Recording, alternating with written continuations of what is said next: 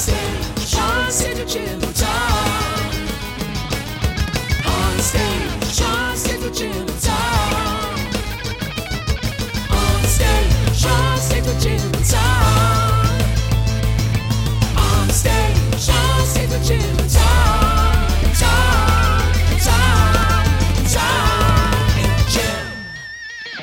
Tonight, we welcome Kachina Rude to the stage of the Phoenix Theater. Kachina Rude is a San Francisco based drag performer who grew up punk in the North Bay. Tonight, we'll talk with Kachina about her history, her outlook, and later, she'll be showcasing a routine. Please welcome to the program, Kachina Rude. Hey. We're going to watch a performance later on Yeah. by Kachina Rude. What were your thoughts on that? Because we recorded it before this interview here tonight. Um, there, it seems like it's uh, there's three movements to it. Uh, the second movement is moving. I, it made me feel sad and lonely. Uh, it was it, it moved me that much as I'm watching this and and uh, is that the way I'm supposed to feel when I'm Yeah. So, and first of all, thanks, and second of all, um, yeah. So I find that a lot of what I'm working on manifests itself depending on the theme of. I just end up kind of going toward the, the direction of loneliness, of alienation, of um, you know, and you know, independence. Um, I don't know. Those are just kind of themes that continue to pop up in my work, and that, and perhaps it's because um, uh, there were a lot of challenges that I had to overcome by myself to lead me to where I am here. So while you're handling this by yourself, uh, you've got family and friends all part of your life at the same time, correct? yeah, And yeah. would they have said you didn't have to be by yourself? You know, and it's it's interesting because basically what this is, and I think it's just that um, being gay in a punk scene and is just kind of tends to be an isolating experience for a teenager. Um, a lot of my tribe, I would say, I didn't find until after I had moved away. Um, and so, you know, while I had the support of a community, while I felt like um, you know, I forced myself into it, something that I was passionate about uh, with other people who were passionate about it. Um, you know, no one around me ever, I didn't ever really feel like um, I was going through this with someone else. Got it. Yeah. so that resonates really heavily with me. Um, my first introduction to like your personal life came from a post that you wrote at your three year anniversary of living in San Francisco. And it felt like that that was just June. Okay. So like you and I have been kind of in the same musical scene for years, but we never really crossed paths. And you did this really long entry updating all your friends about what life had looked like since you moved to San Francisco. You you kind of went into great detail about like at an early age you had come out and you wanted something different from a gay community that you felt isolated from. While not being critical of the community, you just didn't see a lot of like you fitting into that community. Um, and we do live in a liberal area here. It's not like you. I, I don't know how to put it. I mean, I, I would classify myself as a queer person, and I think people outside of that experience sometimes don't understand like the significance and inspiration that can come from a post like yours. Now, before you say something, I just want to add: sometimes you hear when like a notable figure comes out, uh, sometimes there will be criticism of that as to like who cares just keep it to yourself. This is not important. This is not newsworthy. I don't want to read about it. But i would say from my vantage point having had this experience several times and i had a touch of it when reading your post there's just something very special about reading somebody else who's strange who's even a stranger or who's ascended to some like heights of success and being like wow that person is sharing the experience of my, uh, with me. That makes me feel more comfortable in my own skin. That shows me that it doesn't all have to look one way Yeah, I mean, the, and just like you said, the irony of this is that uh, the Bay Area is among the most progressive areas of the in the country, especially when it comes to LGBT uh, rights and uh, um, uh, what's the word like environment is you know tends to be um, supportive uh, generally compared to most other areas of the world. You know. Um, but what I recognized at a pretty early age, like my dad raised me listening to punk music, um, and I kind of had like a a view of the world that was more inclined toward anarchism, I suppose, at a kind of a young age. And I saw what I saw of the gay community when I was coming out um, was that of um, you know, superficiality, uh, commercialism. Uh, a lot of things that I saw were represented in the gay culture were not representative of me, and I felt pressure to. Um, to succumb to that if I wanted to find community. And basically, just what I did is I said I opted out of that. Um, you know, and so I came back and forth a lot um, when I was younger. Um, when I was in high school, uh, when I came out, I lost quite a few friends, and uh, some of the folks who didn't give a shit and wanted to still hang out with me were the punks at my school. Um, and so that's kind of what fell into what is now my life. Um, and I've always kind of been critical of what I've thought to be what I've perceived to be commercialism in uh, gay identity. You know, like just being queer. You know, if you can name it, you can sell to it, and I just have never thought that that was appropriate for me. And you were going to say something. Yeah, and and uh, so it happened uh, in the in the same conversation. As you were setting us up for this thing, we were talking about it earlier.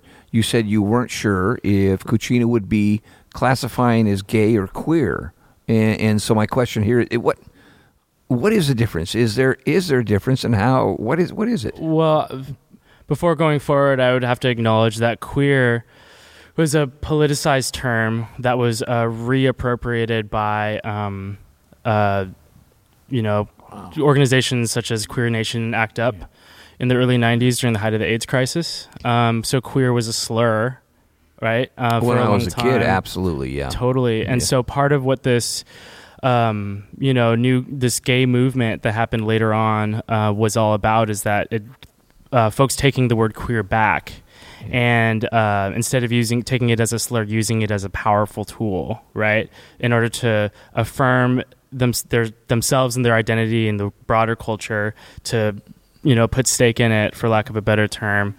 Um, so you know, I've always thought queer to almost be kind of a choice because you you know I I identify as gay. I'm a cisgender man in my normal life who does drag, um, and I you know I'm pretty much all the way on the Kinsey. I'm not very bisexual or anything like that, but uh, for what it's worth, I am queer because um, I choose to not be fit into a category of what um, gay, especially gay male culture, has been advertised to me as. You know, while growing up. I would also add about the the queer question. I think Yeah. that word has uh, a hundred different meanings for a hundred different Oh, people. yeah, absolutely. And that that is the source of some frustration, I think, for some people. But it, it is what it is. You know, it's a nebulous term. and that's kind of the point of it. It's supposed to be difficult. Yeah. It's supposed like what does queer mean to you? Well, fuck you. It means this to me. That's the that's the that's, the difference between queer and gay or LGBT. You know, uh, for me at least. You and I took two very different paths. You you like leaned into it heavily early on, and I definitely s- like kind of stood back. And only as I've gotten older have I been more comfortable talking about it, acting on it, etc. When I was younger too, when I was in high school especially, um, there were a few other gay male kids. Um, it bears noting that I'm talking about mostly gay men, which is an unfortunate like aspect of the culture we live in. Is people uh, associate the word gay with men uh, and not gay men, gay men, women, gay anybody. Um, but for what it's worth, you know, just like for comparison, um, as far as I was concerned, you know, the other kids at my high school who were gay were wearing, you know, Abercrombie and Fitch clothes, and I was wearing a uh, um, a white T-shirt that I had written Abercrombie and Fitch in Sharpie with, and drew like a moose on it, just make fun of them. You know, um, in hindsight, perhaps that wasn't like very tasteful of me, just because people can wear whatever they want. Uh, but that was kind of my angle. I was always kind of like, um, you know, very much like I am going to be who I am, and I'm not going to, um, you know, fall into this this thing that um, commercials are telling me, that Ellen DeGeneres is telling me that you know all these these um, modes of culture are informing. Earlier, we were talking about drag, and you posted something once about what you love about drag. And um, one of the things you said is that you love how it is able to satirize and magnify at the same time the world as we know it. It is an exaggeration, just like you're saying, an exaggeration of what gender can be, um, what uh, the world is like, um, and it's kind of like instead of you know you have people gawking at a spectacle, especially in queer culture. Um, you know, a lot of us have been you know used to being pointed at or you know laughed at or chased down the block for being a faggot like things like that you know and so a lot of times uh, the way i see drag is it's a subversion of this because when somebody is in drag the entire energy of the room is elevated you know and for you know for a change the person who may have been picked on r- ruthlessly in you know in their younger years or you know gay bashed or whatever um, turns around and is the powerful figure you know and uh, i read i forget which author this was but i read in a book um, that drag is kind of like um, the spectacle looking back at you so it's one thing to have a spectacle, you're consuming um, a performance, you're consuming an item, but what drag is doing is it's subverting that. And it's looking back at you and asking you if you really know what is true and what is real and why gender conventions, you know, this is drag is a play on gender, obviously.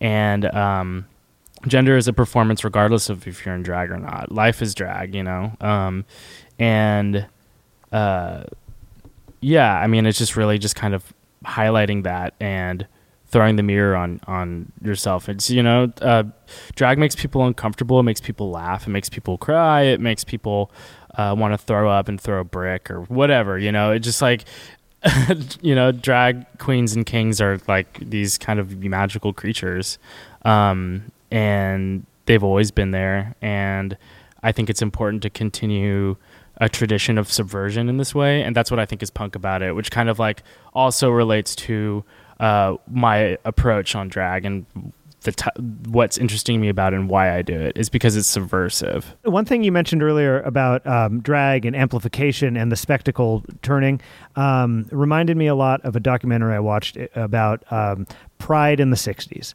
and how, you know, Pride, everybody goes to Pride now, and Pride's a lot different now to attend a parade than it was in the 60s and 70s. And there was interviews with people who were active in that scene back in the day.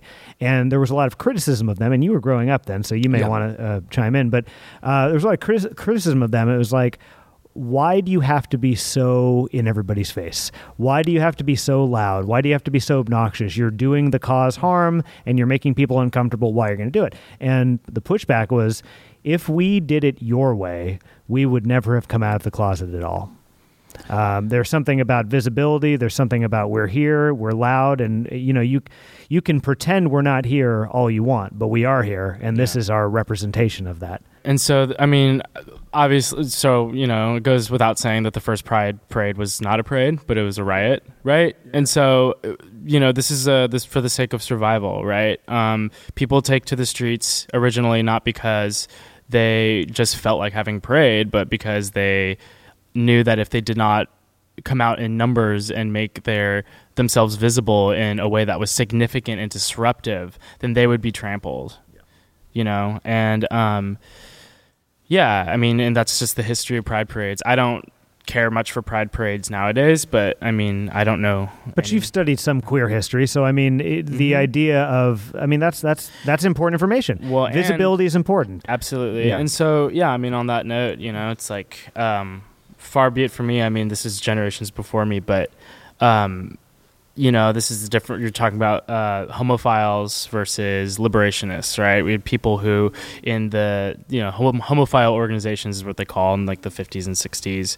Uh, um, you know, a lot of it started with like the Mattachine Society and a lot of um, uh, uh, uh, lesbian um, uh, like underground magazines a lot of this culture uh, began but a lot of it was focused on how can we assimilate into this greater culture and demonstrate that we are just like the rest of everyone else right? Um, oh we can live uh, uh, docile human lives where we go to the grocery store and we are have domestic partnerships and we um, love the military you know things like that. Yeah. uh, just give us our rights because we want to fit in. And basically the other end of that spectrum would be you know that of liberation where it says no fuck this. That sucks. Why should i have to choose one partner? Why should i have to buy a house? Why should i have to go and fight war? You know and that's that's those are that's kind of like the key difference. And that's what you know, when we had these uh, these riots happening, you know, is because um, people were angry. People were really angry, and uh, you know, it all started with Compton's cafeteria in San Francisco, and a lot of it is like you know, you just, um, not gay men, but like trans women who are sex workers. What and what is Compton's? Compton's cafeteria uh, riot was, I think, in 1969. It was a few years before um, Stonewall. It's like 68, 69, if I Yeah. remember correctly.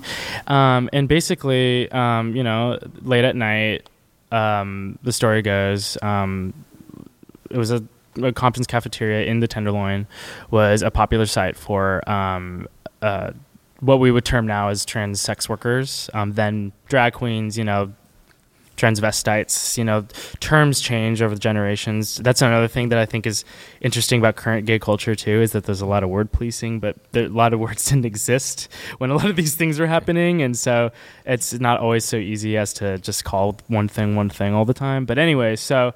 Uh, these are a lot of people, a lot of women who were we would call now transgender, who were doing sex work regularly. They'd come, you know, convene at three in the morning, four in the morning at Compton's cafeteria, and you know, kiki. You know, they enjoy a meal together, um, and so they would regularly be harassed by cops, right?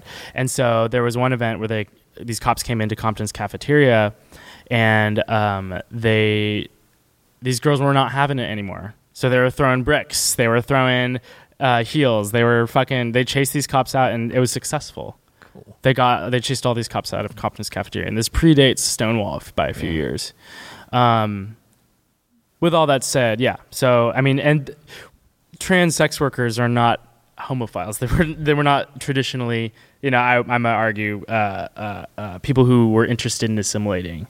You know, the way that the world looked for people who are, um, uh, you know, intersectionally um, moving up the river on, on many points, being a person of color, being transgender, being queer you know, like all these things. People don't have options. People, it's like, well, it's not so easy for me to just buy a house in the suburbs. It's not so easy for me to just enlist in the military. It's not so easy for me to do those things. Um, and so, yeah, so that's like an important crash course 101 Yeah. of like what drives me. And one of the reasons why we kind of went down this road was um, in marginalized cultures, you see these wonderful communities develop. And so drag has a community. I know in San Francisco it's getting tougher and tougher.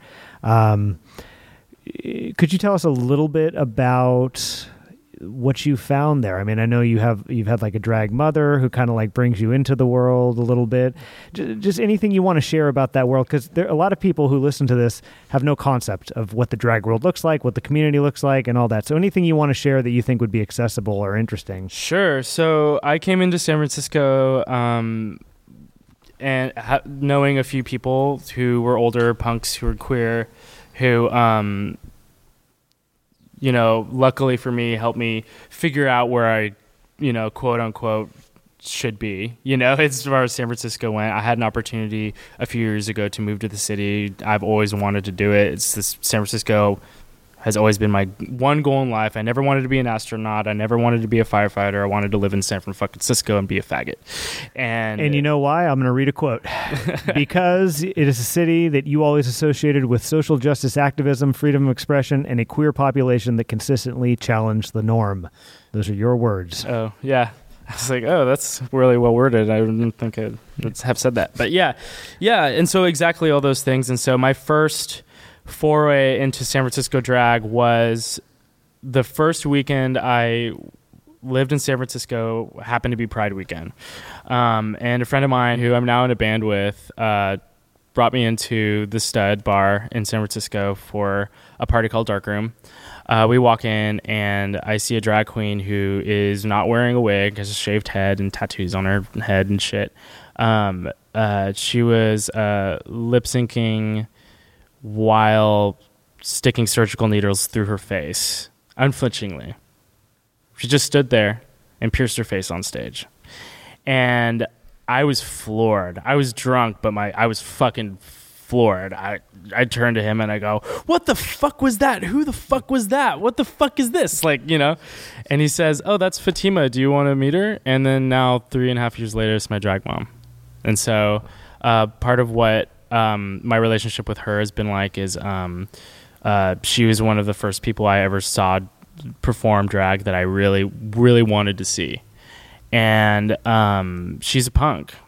And there aren't really, you know, drag culture and punk culture flirt with each other, but they don't actually intersect in a way that's meaningful. And that influenced the sort of drag that you did. Um, th- not the sort of performances that most people would assume when you hear that a person is a drag queen. part of the reason why I started doing drag is because there were things that I wanted to see that I wasn't seeing, and I realized that I I would have to do those things if I wanted to see them. And of course, uh, things like stapling yourself. Yeah, Things like sort of uh, uh, provocative things. Tonight, you, uh, spoiler alert, waterboard yourself in the Yeah. middle of the stage. Um, this is unorthodox. this ain't RuPaul's Drag Race, No, this is not. and so I also have I must disclaim that I'm not the first person to do any of these things. Uh, so my my drag mother was the first person I ever saw staple herself on stage. She uses an industrial gun just like I do. Um, my I have a drag sister who has years experience beyond me who also does stapling. Um, she's a surgical uh, staple stapler primarily, uh, which is a, kind of a different system. Uh, but yeah, you know, and that was something I adopted. Um, I guess the rude family trait or whatever is to self mutilate. You you mentioned something that kind of surprised me. You went out for the first time in drag not that long ago. Yeah, Is that correct? In less than a year ago. less than a year ago. Yeah. What took so long for you to go out in drag? To be honest, these are ideas that I've had for a long time. And when the election happened, uh, November 8th of last year, Yeah. um, I realized that it's do or die time. Like, from now on, all of us are going to have to be our best. We're going to have to, if we're going to fucking survive this, if we're going to survive a presidency of somebody who is systematically taking, like, wi- willing to see me and my kind dead, so to speak, right? That we're going to have to fucking bring all we have. And so that was my inspiration for I'm like I'm not going to wait anymore. I'm just going to fucking go out and drag for no reason all the time.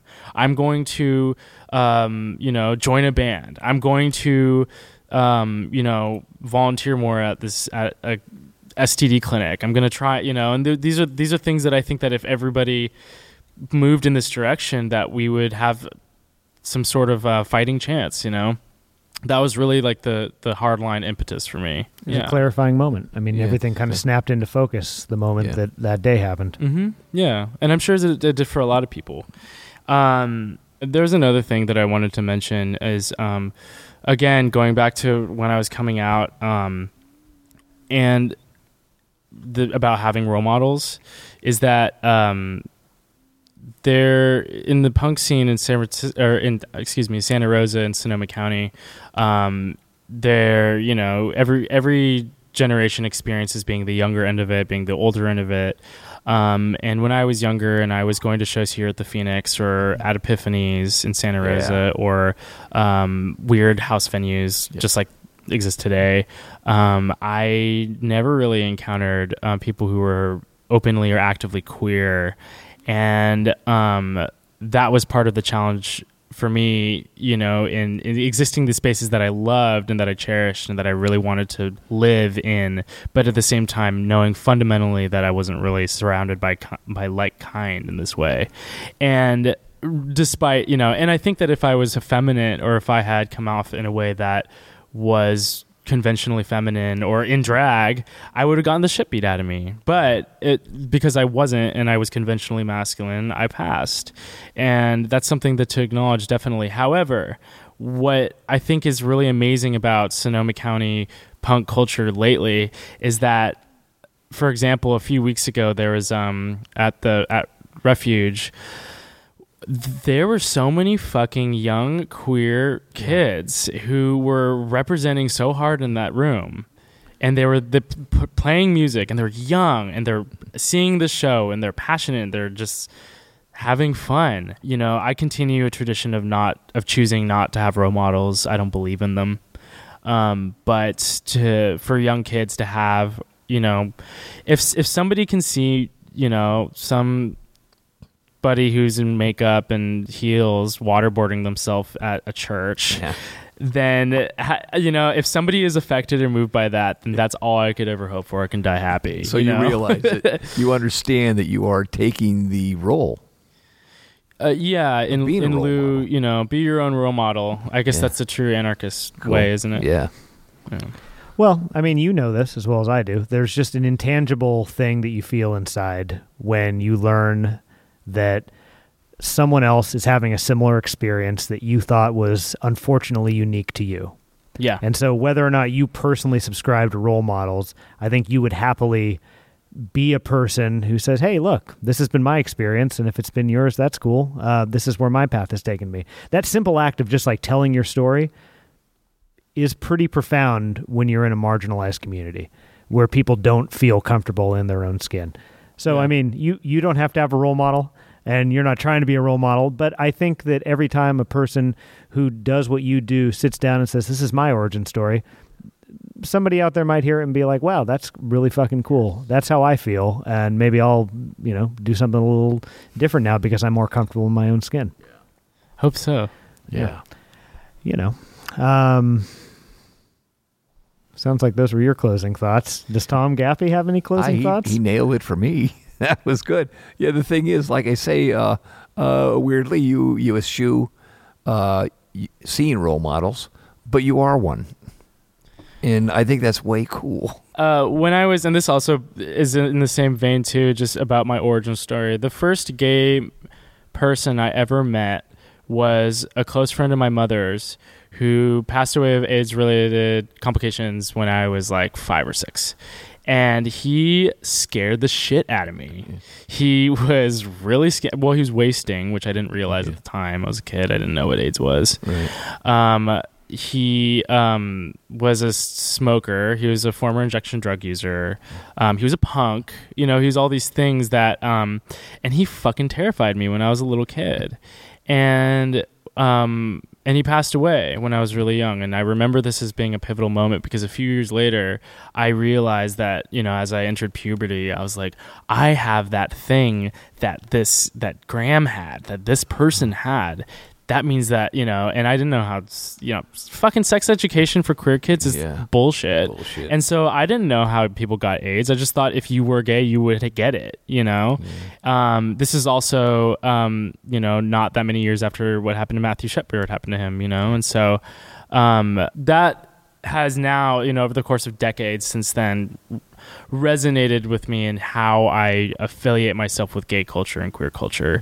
I feel really, um, I identify really heavily in um, a generation before mine that literally had to fight for their lives um, during the height of the AIDS crisis in the 80s and early 90s. And I've devoted a lot of what I do now in my work life lately and volunteer life or whatever uh, to this cause. And um, you know, um, having friends and, and partners and lovers and um, who are HIV positive and remember this time is has been everything. Um, I may choose to not single out role models, but I did, you know, find being queer. You find um, people who you gravitate toward people who you could learn from. I have learned from many, many people who are much older than me who do remember this time. And some of them are my closest friends and lovers today, you know? Um, and that is the sensibility. That's the sensibility that I move forward in the world as a queer person. I'm not interested in marriage. I'm not interested in um, semantics over word splicing. You know, I, I, you know, when I just believe really strongly in how dire it once was and can be again for uh, marginalized queer people. Um, and it's really important for us to remember that um, uh, that time. Yeah, well, and like you say, um, you tend to gravitate towards people who you feel like if have shared experiences or have kind of walked in your shoes or uh, you see overlap. And, you know, one of the reasons that we're sitting here today is because I read a piece of writing that you did and I found it to be inspirational and I found it to resonate with some of my experiences. So, um, I appreciate that. I appreciate this conversation. I appreciate the performance that you're going to do. And I think that conversations like this are why we do this project so you can like fully appreciate the entirety of why you do what you do on a stage you can watch it and you can take it at face value but there is like a whole 27 year life that has gone into that performance so thank you for joining us Yeah. tonight Thank you so much for having me. It's a pleasure. yeah and in just a moment Kachina Rude Yeah, is going to be playing the stage of the Phoenix Theater Yeah. thanks again Kachina Thank you.